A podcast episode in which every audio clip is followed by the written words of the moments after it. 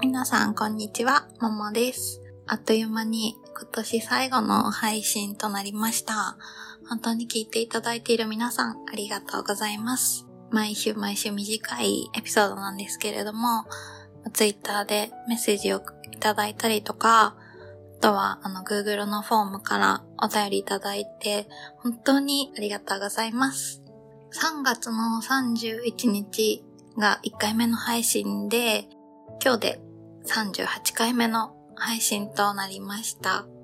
本当に毎週、ギリギリのタイミングでいつも収録して配信してっていう感じだったんですけど、正直、あの、めちゃめちゃエピソードも短いし、ただの私の思い出話なので、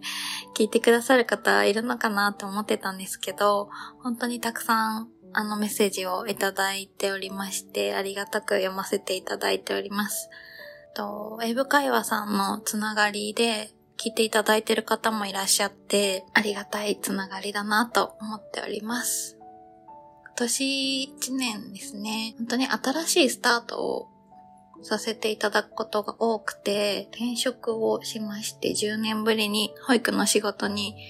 戻って、本当に毎日楽しくて、もう子供たちの笑顔が本当に癒しで、私本当にこの仕事好きなんだなと毎日思っています。あとは引っ越しもして、結婚式もさせていただいて、本当に人とのつながりだったり、改めて両親の存在の大きさだったり、家族のありがたさっていうのを感じた一年でした。本当に縁ってあるんだなっていうふうに思ったのは、今就職した新しい縁での同僚の先生が、以前私が通ってたピラティスに通ってて、そこで資格を取って、今先生をやってるっていう、本当に縁だなと思いましたし、この午後英語会話さんを通じて、配信をしているものに対してメッセージをくださる方だったり、あとは私の大好きなトッキンマッシュさんを聞いて、まあ、私を知ってくれて、これを聞いてるって言ってくださる方もいて、本当にたくさんの方に支えられているんだなっていうのを感じて、本当にありがたいなと思っております。私自身が何か大きなことをできるかって言ったら全然そんなことはないんですけど、まあ、ちょっとでも毎週ほんの2、3分聞いていただいている方が、まあ、ほっこりした気持ちだったりとか、優しい気持ちになれたらいいなと思ってます。1年間聞いてくださってありがとうございます。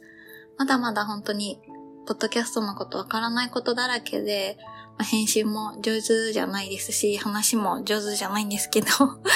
あの、ちょっとでも私の感じたことだったり、私が体験したことを通して皆さんに優しい気持ちを届けられたらなと思っております。ちなみになんですけど、今日、あの、すごい嬉しいことがありまして、私、新卒で入った保育園、地元の保育園なんですけど、新卒で就職した園で、初めて一人担任でもう不安で不安でしょうがなかったんですね。で、まあ結局その子たちに何もしてあげられなかったっていうのがあって、そのまま保育士を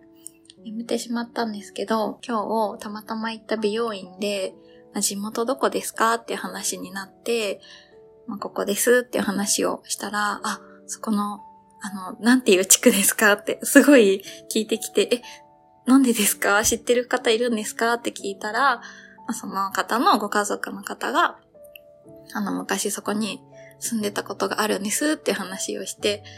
あ、そうなんですか？私も、